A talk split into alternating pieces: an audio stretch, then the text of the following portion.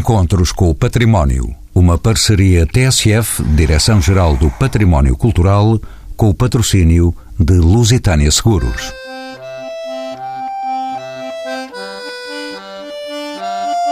Precisamos de sair das cidades e encontrar o campo pacífico e tranquilo, por ora ainda esverdejante, mesmo que a água não seja tão assim abundante.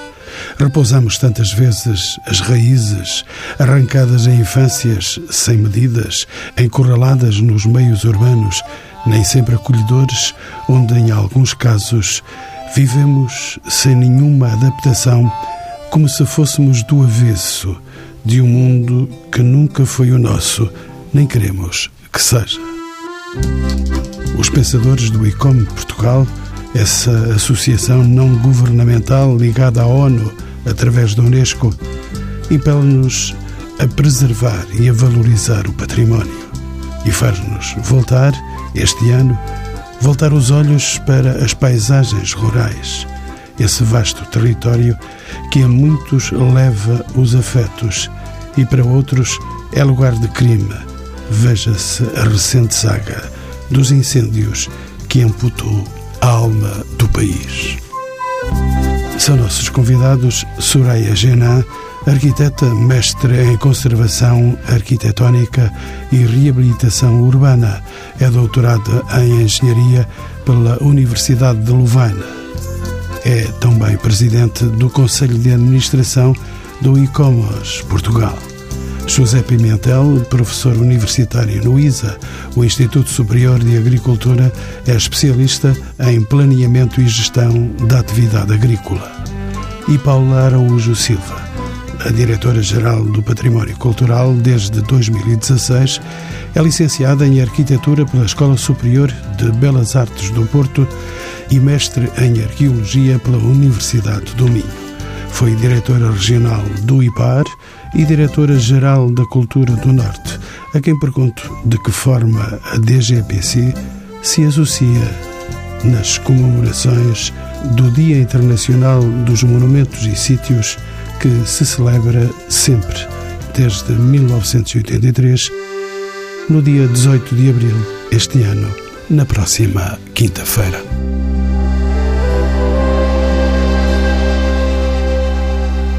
Bom, é sempre uma boa oportunidade para se falar de património, neste caso de património edificado. As comemorações servem precisamente para isso, não só para festejar, e neste caso também para festejarmos o dia, visitando e conhecendo melhor o nosso património, mas também para, no fundo, termos esta oportunidade, como este programa de rádio, muitos outros programas se farão para falarmos do património. Património, neste caso, português, mas por toda a Europa e por muitos países por esse mundo fora, há também falar de património. Soraya Belan, bem-vinda de novo aos Encontros com o Património. O tema deste ano, Paisagem e Património Rural, remete para um universo que frequentemente nos parece um tanto longínquo, tendo em conta a concentração cada vez mais acentuada dos habitantes nas cidades. O que é que se pretende, de facto, transmitir com este tema, paisagem e património rural? Bem, o património rural, este tema, como disse inicialmente, portanto, desde 83 que o ICOMOS lançou este dia para celebrar o património cultural e apelar à conservação do mesmo, não é? Neste caso, o tema foi proposto já desde a Assembleia Geral de 2017 em Nova Delhi, juntamente com outros três temas que foram lançados do ano passado, que era Património Cultural de Geração em Geração, este para este ano, Património Rural, e para o próximo já se sabe que é o Património Partilhado já está previsto. Portanto, isto é um planeamento que é feito pelo Conselho Científico do, do ICOMOS e é lançado normalmente nas Assembleias Gerais Trianuais. Portanto, todas as comissões nacionais são apeladas a divulgar, a promover eh, conferências, seminários, a divulgar o património rural neste ano. Eh, tanto que o e-commerce Portugal, portanto, tem vindo a desenvolver uma série de ações de seminários. Primeiro houve na Faculdade do Porto, foi a primeira, a segunda foi há pouco tempo em Lisboa, no Forte Sacavém, para promover e dar a conhecer as últimas normas relativas ao património rural. Portanto, nesta mesma Assembleia Geral foi lançada a última norma, que foi feita pelo IFLA, que é a Comissão Científica que trata destes assuntos, e, portanto, este tema tem sido já trabalhado este ano e até a próxima Assembleia Geral do E-Commerce Internacional, que vai decorrer em Marrakech, em outubro. Também o, o simpósio científico é sobre o património rural. Portanto, o que é que está por trás? Tem muito a ver com as questões da sustentabilidade. Na verdade, o que se verifica é uma certa perda da paisagem rural, não só pelas transformações normais de alteração de produção, razões uh, comuns, como por abandono, não é? Do património rural, como também pelo desenvolvimento de áreas urbanas em áreas rurais. Portanto, tudo isto leva a que haja uma perda do património rural e então um apelo à sua conservação, a guardar este testemunho, que é um dos valores que devem ser preservados e mantidos para o futuro. José Pimentel é professor no ISA, o Instituto Superior de Agronomia. Bem-vindo eh, aos encontros com o património, as paisagens rurais. Enquanto territórios resultantes de uma interação homem-natureza são por definição, territórios em permanente mutação. Paisagens são estas. Professor José Pimentel, é possível assegurarmos a sua conservação? É com certeza possível assegurar a manutenção. Agora, a atividade agrícola, que é o principal construtor de paisagem, não é? em termos de mundo rural, e desde o início da história da, da humanidade, quer dizer, eu, enfim, é um pouco um bocadinho a falar em causa própria, mas acredito que a agricultura é a primeira grande revolução em termos de história da humanidade. Primeira mãe.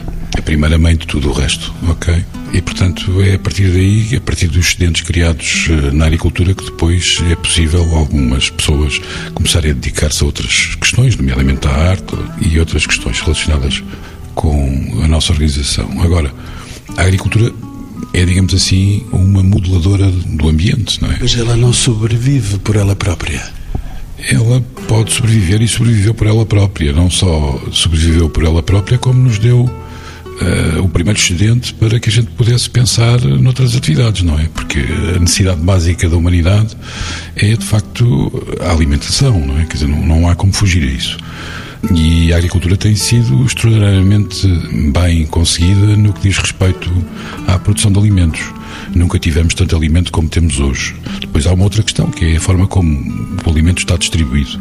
Isso é outra questão. É mais de natureza política do que propriamente produtiva, não é?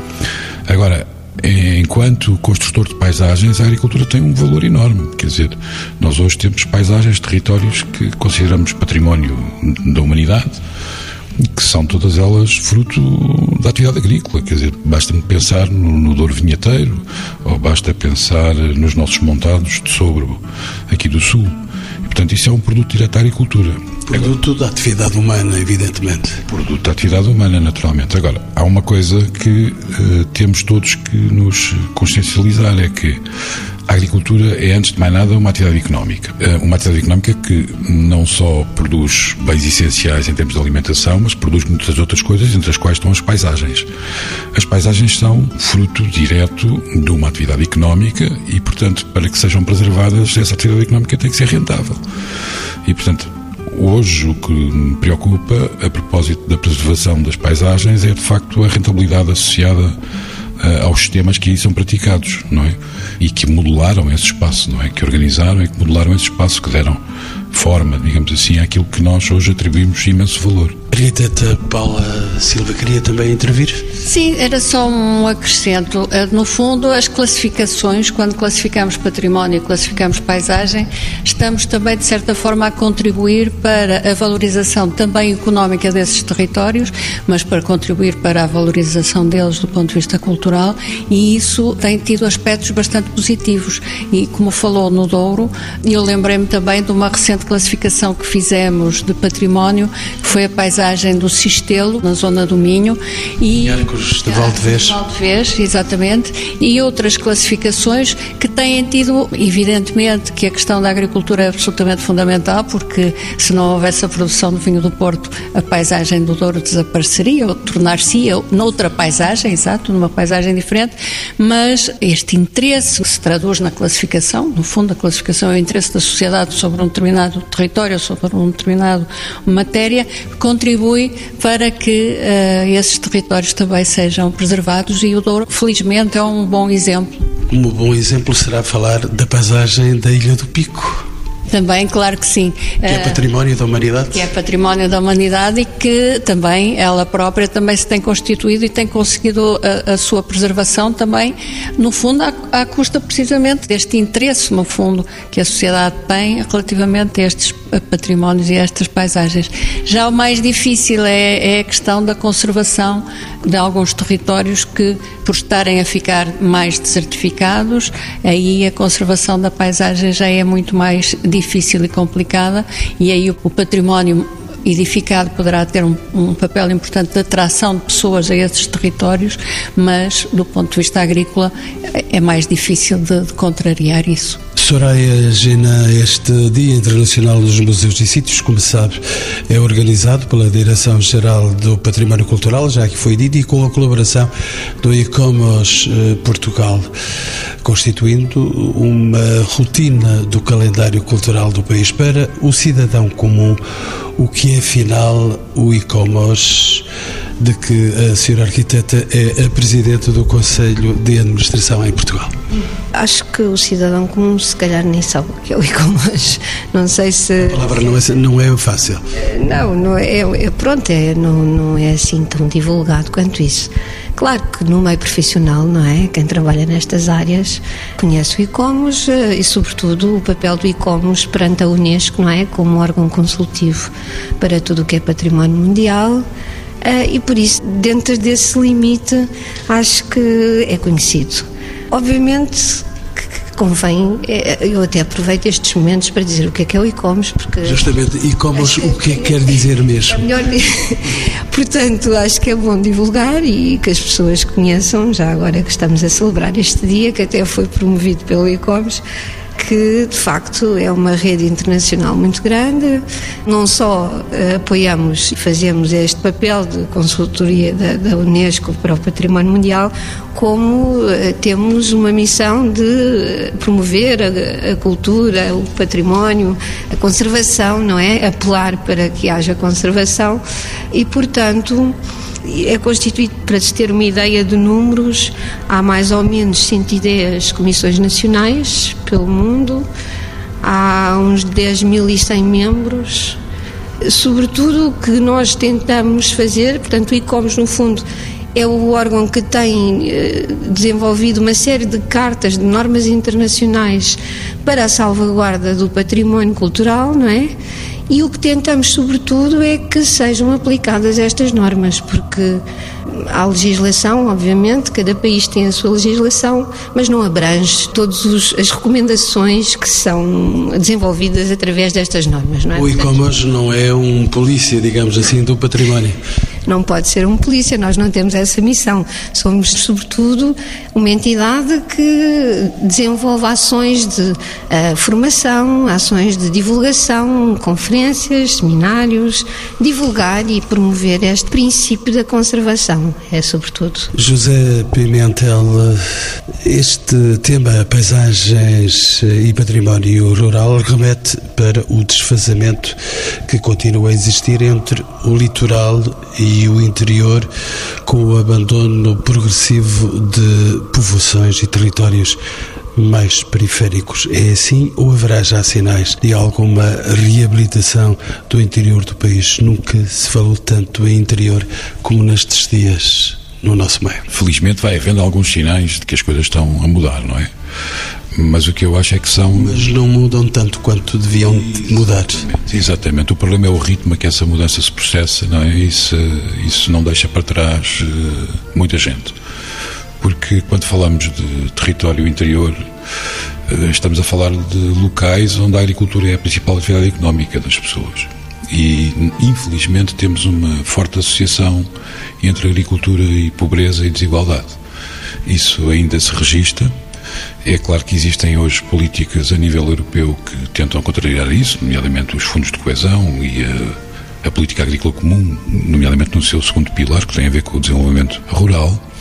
Mas o que é facto é que vamos ter que colocar mais meios se queremos resolver esse problema, não é? O ritmo que as coisas estão a mudar não é suficiente, claramente, e continuam, as desigualdades, nomeadamente, continuam a agravar-se. Até porque a velocidade é sempre maior do outro lado. Exatamente, porque o, tudo o resto, os serviços, a indústria, etc., desenvolvem-se a um ritmo, sobretudo as cidades, desenvolvem-se a um ritmo que o mundo rural eh, não consegue acompanhar. E, portanto, o fosso vai-se alargando e, portanto, eu acho que é preciso tomar medidas eh, diferentes das que temos vindo a tomar e com mais, eh, com mais significado, com mais importância e, sobretudo, com mais impacto, não é? Haveremos de falar, então, dessas medidas que é urgente tomar Paula Silva, diretora-geral do Património Cultural, o tema do Dia Internacional dos Monumentos e Sítios deste ano, Património e Paisagem Rural, já aqui o dissemos, parece, parece atender à crescente necessidade de olhar às zonas mais interiores e mais periféricas do país. Qual tem sido a adesão dos cidadãos a este dia, o Dia Internacional de Monumentos e Sítios? Que tipo de participação se espera? Esperamos uma grande participação e, nomeadamente, nas regiões do interior que acabou de referir o professor, porque, como sabem, e já agora também faço um apelo a este dia e à forma como se organiza, a Direção-Geral do Património Cultural cria um espaço, um site, onde eh, todas as instituições podem inscrever as suas atividades. E assim fica possível uh, conhecer a, a atividade no, no, território que ou eu vou visitar ou no território que eu habito e que pretendo participar numa atividade. E de facto, este ano tem havido um incremento de atividades também associadas ao ambiente, uh, caminhadas, percursos uh, ao longo dos rios, outros de, de, de, património também interessante e esse incremento está a aparecer. Ainda é possível inscrever as atividades, já estão mais de 600 atividades inscritas e, portanto, pensamos que a adesão é cada vez maior. Até porque todos sabemos, ano passado foi o Ano Europeu do Património Cultural, houve um apelo durante o ano uh, também uh, ao crescente número de iniciativas em volta do património nós queremos que cada vez mais as pessoas saibam do património que tem à sua volta, da importância que ele tem do ponto de vista histórico. É uma história sempre única daquele património, mas queremos também que as pessoas o conheçam. Quem mora ali ao lado saiba a sua história e a sua ligação àquele território. E estes dias e estes, estes momentos são uma oportunidade de criar essa maior proximidade àquilo que temos próximo. Senhora Arquiteta, e a gente nova uh, dá caminhadas por este mundo rural? Sim, sim, cada vez mais, cada vez mais também uh, associado, no fundo, ao ambiente, não é? E à necessidade que as pessoas sentem de, se estão mais concentradas nas cidades, de fugir de quando podem dessas cidades para terem a sua ligação à natureza. Acho que isso é uma coisa evidente à vista desarmada, como se costuma dizer, não é? Porque nós vemos a quantidade de pessoas a passear cada vez mais pelos trilhos e pelos caminhos que têm sido criados uh, no país e, e muito bem. Soraya Gina, um fenómeno de todos os dias, o despovoamento e o abandono de muitos imóveis com maior ou menor valor patrimonial. Esses uh, valores acabam por se degradar rapidamente. Existe solução para estas situações? Será viável a conservação a todo custo de estruturas que perderam a sua razão de ser? Esse é um fenómeno controverso. Quer dizer, o valor, o valor material pode ser destruído, não é? A questão do valor arquitetónico, se estamos a falar anomalias materiais que se degradam, não é? E que perdem a sua integridade, que percam características. Aí há uma perca, obviamente, do valor uh, patrimonial. Mas, para além disso, a primeira questão que falou foi o abandono, não é? Obviamente que o abandono é, é um meio de muito rápido de deixar o imóvel degradar. Portanto, há que fazer todos os esforços para manutenção, não é? Quando há abandono, há manutenção. Mas eu não me parece que haja uma perca do, dos valores. Portanto, mesmo um edifício abandonado, quando se vai recuperá-lo, quando há uma proposta de intervenção e reabilitação, há que primeiro tentar perceber quais são os seus valores, não é? A autenticidade, a integridade e depois fazer um projeto conforme que se adequa àquele património e que, portanto, que respeite os valores que são encontrados previamente. Acha que neste momento, quando se faz uma reconstrução quase das cidades de Lisboa e Porto, essa reabilitação está a ser feita com rigores? Há vários casos. Há casos bons e há casos maus. Não podemos generalizar. É um facto que vê-se muitas demolições, muitos fachadismos, muita obra mal feita. Mas, quer dizer, há aqui uma série de fatores que contribuem para que isto aconteça, não é? Basta, sei lá, um, o proprietário ter um imóvel, por exemplo, tu falou na Baixa, não é? Uh, um imóvel que é habitação e de repente quer transformá-lo em hotel, que isto é o mais corrente hoje em dia, não é? Um hotel de luxo, imaginemos. Obviamente que aquelas estruturas pombalinas vão ser demolidas, vão ser destruídas, porque não é possível alojar e, e incluir quartos com casas de banho privativas, com elevadores. Quer dizer, to, todas as exigências que nós temos atualmente, se queremos pôr o Rocio na petesga, isto não vai dar. Portanto, vai, vai ter que haver um choque e, e, e demolições. Portanto, começa logo pelo dono de obra. Basta ele fazer um programa que não se adequa ao edifício, não é? Pronto, estamos a pôr em causa a sua conservação. Depois passa pelo, pelos projetistas, os arquitetos, os engenheiros. Uh, se não é feito um projeto coerente e adequado e com uh, os princípios do, da conservação que é uma análise histórica adequada, uh, o respeito pelos valores, uh, uma, uma função e, e, um projeto que salvaguarde uh, as estruturas originais, enfim, tudo isso põe em causa. O dono, depois vêm os construtores, não é? Se não há construtores com mão de obra capaz para construir adequadamente com os materiais, com as técnicas tradicionais, ou mesmo com técnicas recentes, mas compatíveis, uh, vai provocar danos e então destruição do património. Basta também, por exemplo, quem faz o licenciamento dos projetos, também se não sabe os princípios uh, da conservação, também pode aprovar projetos que são bons e desaprovar outros que não até estavam adequados. Portanto, é, são tantas coisas que, que, levam a que o, o estado atual destas obras de reabilitação tem sido, de facto, maioritariamente más. Isto é o que está a se verificar. Agora, não podemos generalizar, obviamente, cada caso é um caso. Ainda há dias fui visitar um edifício na Baixa e fiquei espantada que nada estava a ser mudado porque o dono não queria que não havia elevador, não, as escadas ficavam iguais, tudo era para ser conservado tal e qual. E, portanto, quer dizer, acontece também, não é?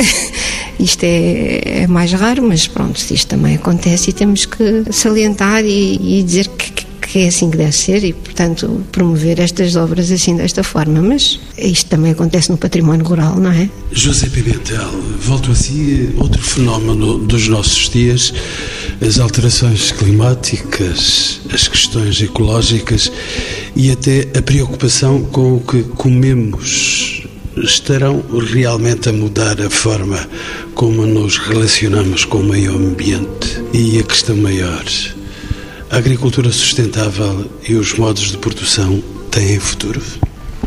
Têm, com certeza. Vamos começar pelo final.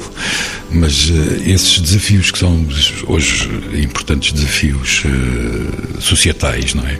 Que têm a ver com alterações climáticas, que têm a ver com biodiversidade, que têm a ver com preservação de paisagens, que têm a ver com neutralidade carbónica. Portanto, tudo isso são problemas para os quais a agricultura pode ser a principal portadora de boas notícias nessa matéria, porque a agricultura tem características especiais, não é? A agricultura é, antes de mais nada, uma gestão do território.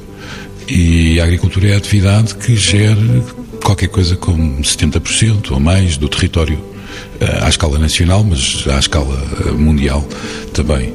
E, portanto, se é o principal gestor, se é o principal guardião dos territórios, obviamente que tem que ter um papel fundamental aí. E pode tê-lo de diversas formas. Desde logo através da preservação daquilo que são bens públicos, não é? Uh, e esses bens públicos, obviamente que carecem de políticas, o que eu acho é que não há políticas consistentes para ajudar à preservação desses ditos bens públicos, porque os bens públicos têm uma característica muito especial, não é? É que não são rivais nem são excludentes. O que é que isto quer dizer? Quer dizer que podem ser fruídos por todos, usados por todos, quer dizer, a quantidade que eu consumo de um determinado bem público, como por exemplo uma paisagem, não afeta a quantidade que os outros poderão consumir dessa mesma paisagem, e depois ninguém pode ser excluído da fruição, não é? Todos temos acesso, é livre, não é? Mas quem é que é responsável pela guarda dessas paisagens? São os agricultores. Em primeira mão são os agricultores e não perceber isso é não perceber nada do, do, problema, porque já falámos aqui de problemas de despovoamento, de abandono, etc. Ou seja, se os agricultores não tiverem condições para levar a cabo a sua atividade e para terem um nível de vida minimamente equitativo, comparável aos outros setores, se não tiverem uh, rentabilidade, obviamente que a solução uh, é o abandono. E mais grave do que isso, o problema não é só o abandono, o problema é depois a geração seguinte se quer ficar lá ou não quer. Não quer porque se as coisas não são rentáveis, a próxima geração não permanece. E a próxima geração, como nós sabemos, felizmente, normalmente é mais qualificada. Nós estamos nesse processo em Portugal. Temos, dizemos que temos agora a geração mais qualificada de sempre. E eu acredito nisso, não é? Mas se não formos capazes de reter essas pessoas, de fixar essas pessoas, de lhes dar bons motivos para organizarem a sua vida e, naturalmente, o seu ganha-pão nesses territórios, obviamente continuaremos a assistir a uma, uma coisa destas, não é? Políticas que não poderão estar na dependência só das sirenes dos bombeiros. Não pode, mas temos aí um bom exemplo, quer dizer, o caso dos incêndios é de facto, eh, e a prevalência dos incêndios e esta constante hum, enorme quantidade de área ardida que vamos assistindo todos os anos, há de ser uma inevitabilidade enquanto nós não adotarmos hum, políticas adequadas para combater o problema, não é? Mas da raiz, não é? Ou melhor, não é para combater, para precaver o problema.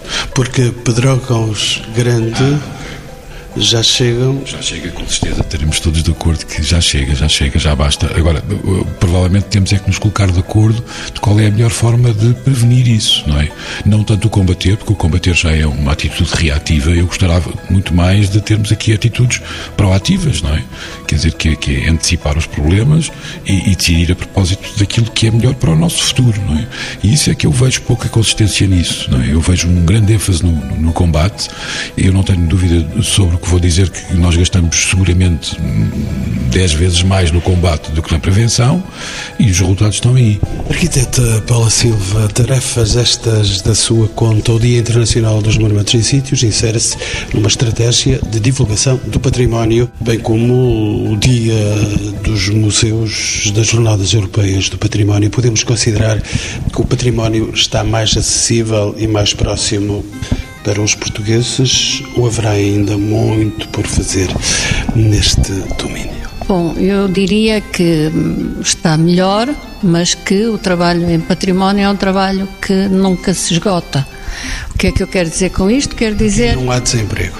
Aqui não haverá desemprego, seguramente. Porquê? Por várias razões. Uma delas é a evolução do próprio conceito de património, ou seja, o património está em permanente evolução e isso faz com que estejam a existir sempre novos patrimónios. Basta lembrar que há 50 ou 60 anos atrás classificavam-se só os monumentos de per si e neste momento classificamos centros históricos, zonas antigas de cidades, paisagens como a do Alto Douro Vinheteiro, que tem 25 mil hectares, portanto estamos a falar de grandes territórios. E, portanto, com esta quantidade de património e em evolução permanente, teremos sempre trabalho. Mas tem uma outra razão também absolutamente fundamental, é que o património tem que ser conservado, tem que ser primeiro mantido e depois tem que ser conservado. E esse problema da manutenção e da conservação nunca acaba e, portanto, é como, como eu diria, temos um fenómeno inesgotável. Mas ainda tem a terceira razão. A terceira razão qual é? É que nós podemos sempre fazer melhor, ou seja, podemos sempre melhorar a capacidade de visita, podemos melhorar a forma com que as pessoas uh, vão conhecer um determinado património. E como uh, referiu ainda há bocado, cada vez as pessoas estão mais cultas e, portanto, as exigências também são melhores naquilo que queremos saber sobre determinado assunto ou sobre determinada matéria. Portanto, eu diria que temos para a vida.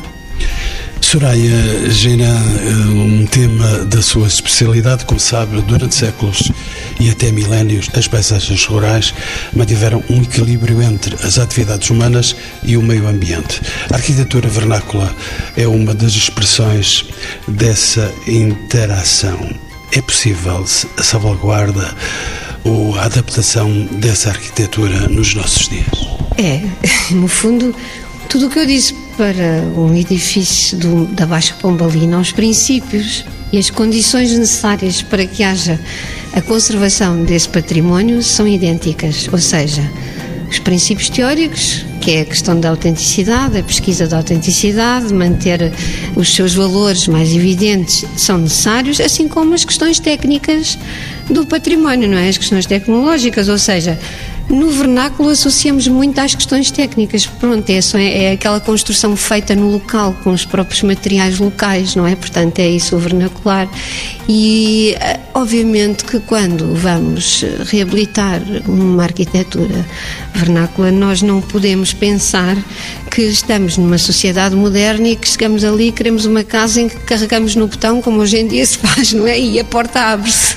Se vamos com estes princípios, obviamente que vamos destruir as exigências atuais, é que são muito exigentes, ou seja, não podemos exigir algo que não existe naquele edifício e que o vai transformar radicalmente, não é? Obviamente, quando incorporamos um ar-condicionado num edifício desses, estamos, obviamente, a destruir uh, estruturas. Quando uh, olhamos para um edifício uh, desses, Uh, muitas vezes o que acontece, olha-se para uma porta de madeira e diz assim: está podre, vamos substituir e pôr uma porta em PVC ou metálica quando na verdade se calhar é uma questão de pintura, não é? Se calhar basta fazer um tratamento superficial e a madeira se calhar até está boa, porque são materiais eternos e que duram anos e anos e séculos, como se sabe, tanto a pedra como a madeira, como... Quer dizer, eh, tudo isto tem a ver com uma questão de cultura, de mentalidades, não é? Portanto, quando intervimos numa arquitetura vernacular, temos que considerar que se queremos manter esse património na sua autenticidade, temos que manter, obviamente, os materiais com que ele é construído.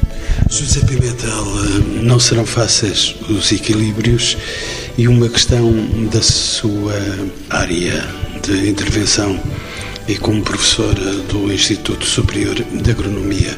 Questões como as novas culturas intensivas, os rebatios, os recentes métodos de exploração agrícola arriscam-se a comportar danos irreversíveis em paisagens ancestrais como as do montado. E a questão é possível compatibilizar a necessidade de aumentar a produção agrícola com a preservação destas paisagens, de que modo é que isso se poderá fazer?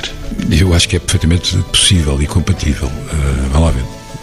Nós, em primeiro lugar, temos que perceber que o regadio para nós é fundamental em Portugal. Porque nós temos um clima onde, durante cerca de seis meses, temos um déficit hídrico muito elevado. E, portanto, na maior parte das vezes, o grande fator limitante à produtividade alcançada em Portugal é, de facto, a água e por isso uma política de regadio, de investimento no regadio, uh, num contexto da agricultura mediterrânica é fundamental. Por vezes os nossos parceiros uh, europeus do Norte uh, não percebem isso, mas com as alterações climáticas eles estão cada vez mais a perceber, não é?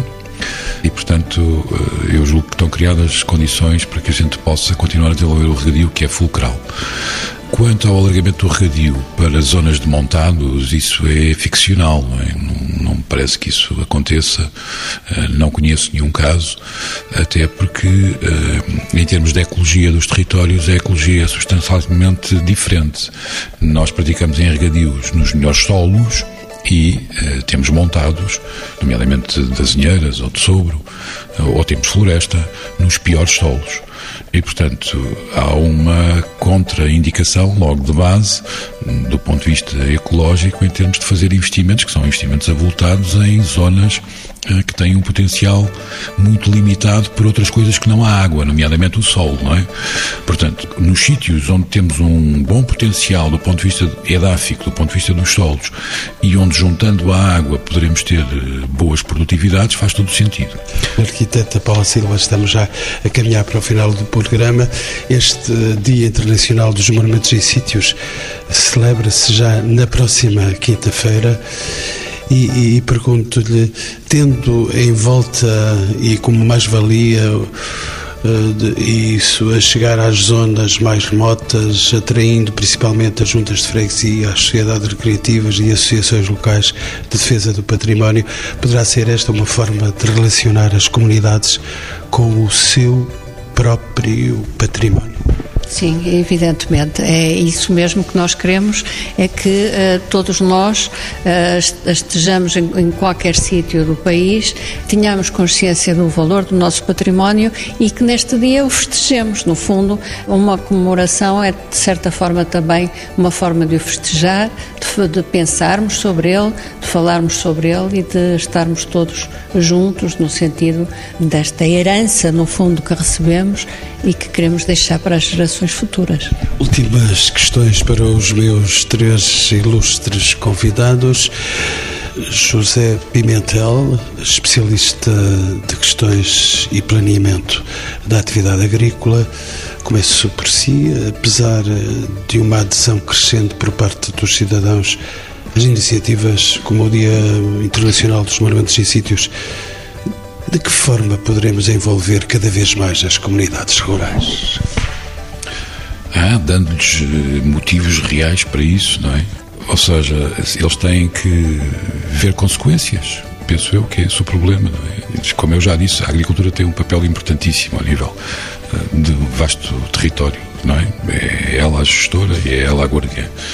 Agora, tem que se lhe dar motivos reais. E há, há, coisas que nós temos que tomar decisões, uh, do meu ponto de vista, um bocadinho radicais. Eu vou dar um exemplo apenas e só, para não.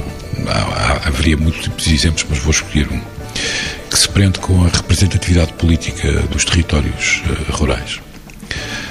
dado que existe abandono, dado que existe despovoamento, as nossas regras eleitorais, o nosso sistema eleitoral é baseado no número de eleitores. E, portanto, essas regiões começam a ter cada vez menos eleitores e têm menos peso político. E isso, obviamente, que tem que ser travado, não é? Nós, no passado, a propósito de outras questões, nomeadamente, por exemplo, da desigualdade entre homens e mulheres, adotámos um sistema que eu, filosoficamente, não sou muito crente, mas que na prática funcionou, eh, que foi as cotas. Será que não temos que arranjar aqui um sistema de cotas para o interior, em termos de representação política, para que eles mantenham um certo peso ao nível da tomada de decisão e ao nível da afetação dos recursos, eu ponderaria isso, não é? Porque senão vamos todos continuar-nos a queixar de que está abandonado, que está despovoado, mas depois as consequências em termos políticos na decisão e na repartição do bolo acaba por ser sempre afetada, cada vez mais afetada, cada vez mais desigual e, portanto, eu acho que, enfim, fica aqui um, uma nota, apenas isso só. Estamos em ano de eleições, até dá jeito. De eleições. E há, há só, então, já agora só mais uma coisa que, é, que me parece também ser uma coisa consensual, que é todos nós estamos de acordo com o princípio do poluidor-pagador, não é? Mas porquê é que não contrapomos esse princípio o princípio do conservador-recebedor? Faria sentido. E desse ponto de vista, há muitas razões pelas quais boas razões pelas quais nós deveríamos pagar alguma coisa efetivamente a quem conserva, quem conserva o mundo rural, quem conserva as paisagens, quem dinamiza, quem vive e trabalha no mundo rural. Há boas razões para isso.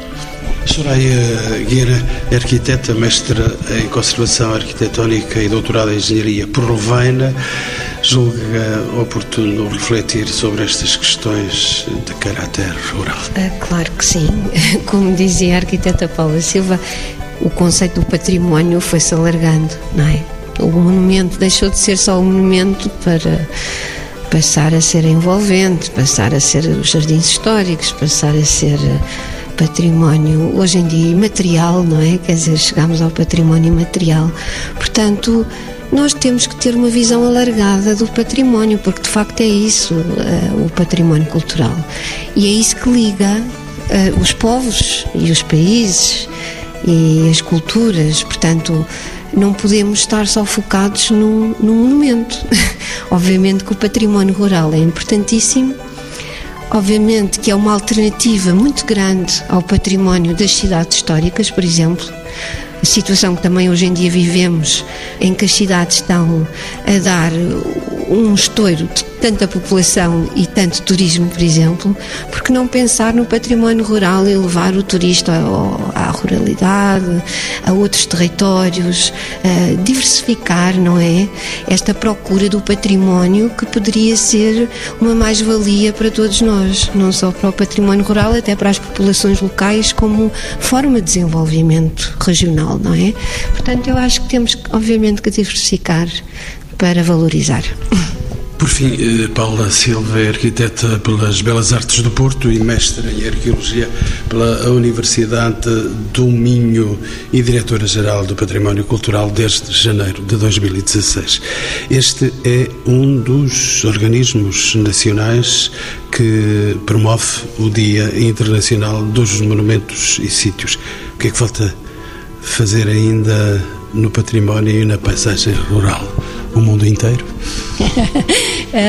eu, eu, diria que o património edificado, neste caso, mas também o património imaterial, podem ser, eh, como referi no princípio, um contributo e uma ajuda para que estes territórios que estão cada vez a ficar com menos pessoas, que estão a perder também a sua força política, como muito bem referiu o professor Pimentel, o património pode ajudar, pode ajudar uh, criando umas redes que façam com que as pessoas queiram visitar esses locais e que, no fundo, permitam que se desenvolva outras atividades à volta desse património, atividades da, na área área da hotelaria, há muitas outras áreas, eh, em sítios onde não há ninguém, onde ninguém visita ou visitam poucas pessoas.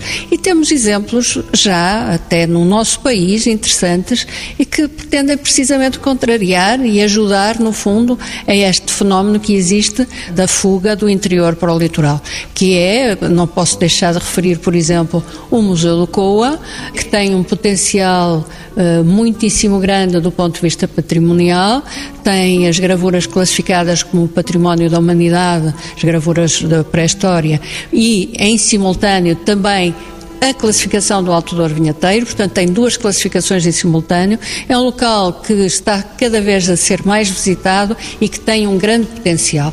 Mas também a Fundação Nadeira Afonso em Chaves, um, um, a classificação de Elvas de Património da Humanidade com uma cidade com imensa atividade cultural. Portanto, temos mesmo no interior exemplos já que podem perfeitamente contrariar o, os fenómenos que podem existir e que existem da desertificação.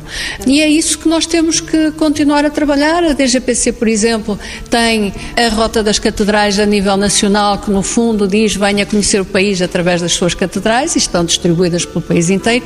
Portanto, nós podemos, de facto, dar um contributo, não não somos, não podemos não ser essenciais, mas somos uma das pedras, um dos pilares que pode ajudar a reverter este fenómeno da fuga do interior para o litoral, que não é de facto de todo desejável da forma como está a acontecer agora.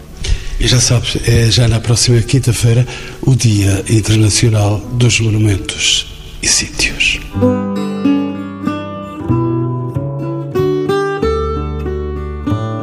Encontros com o Património uma parceria TSF, Direção-Geral do Património Cultural, com o patrocínio de Lusitânia Seguros.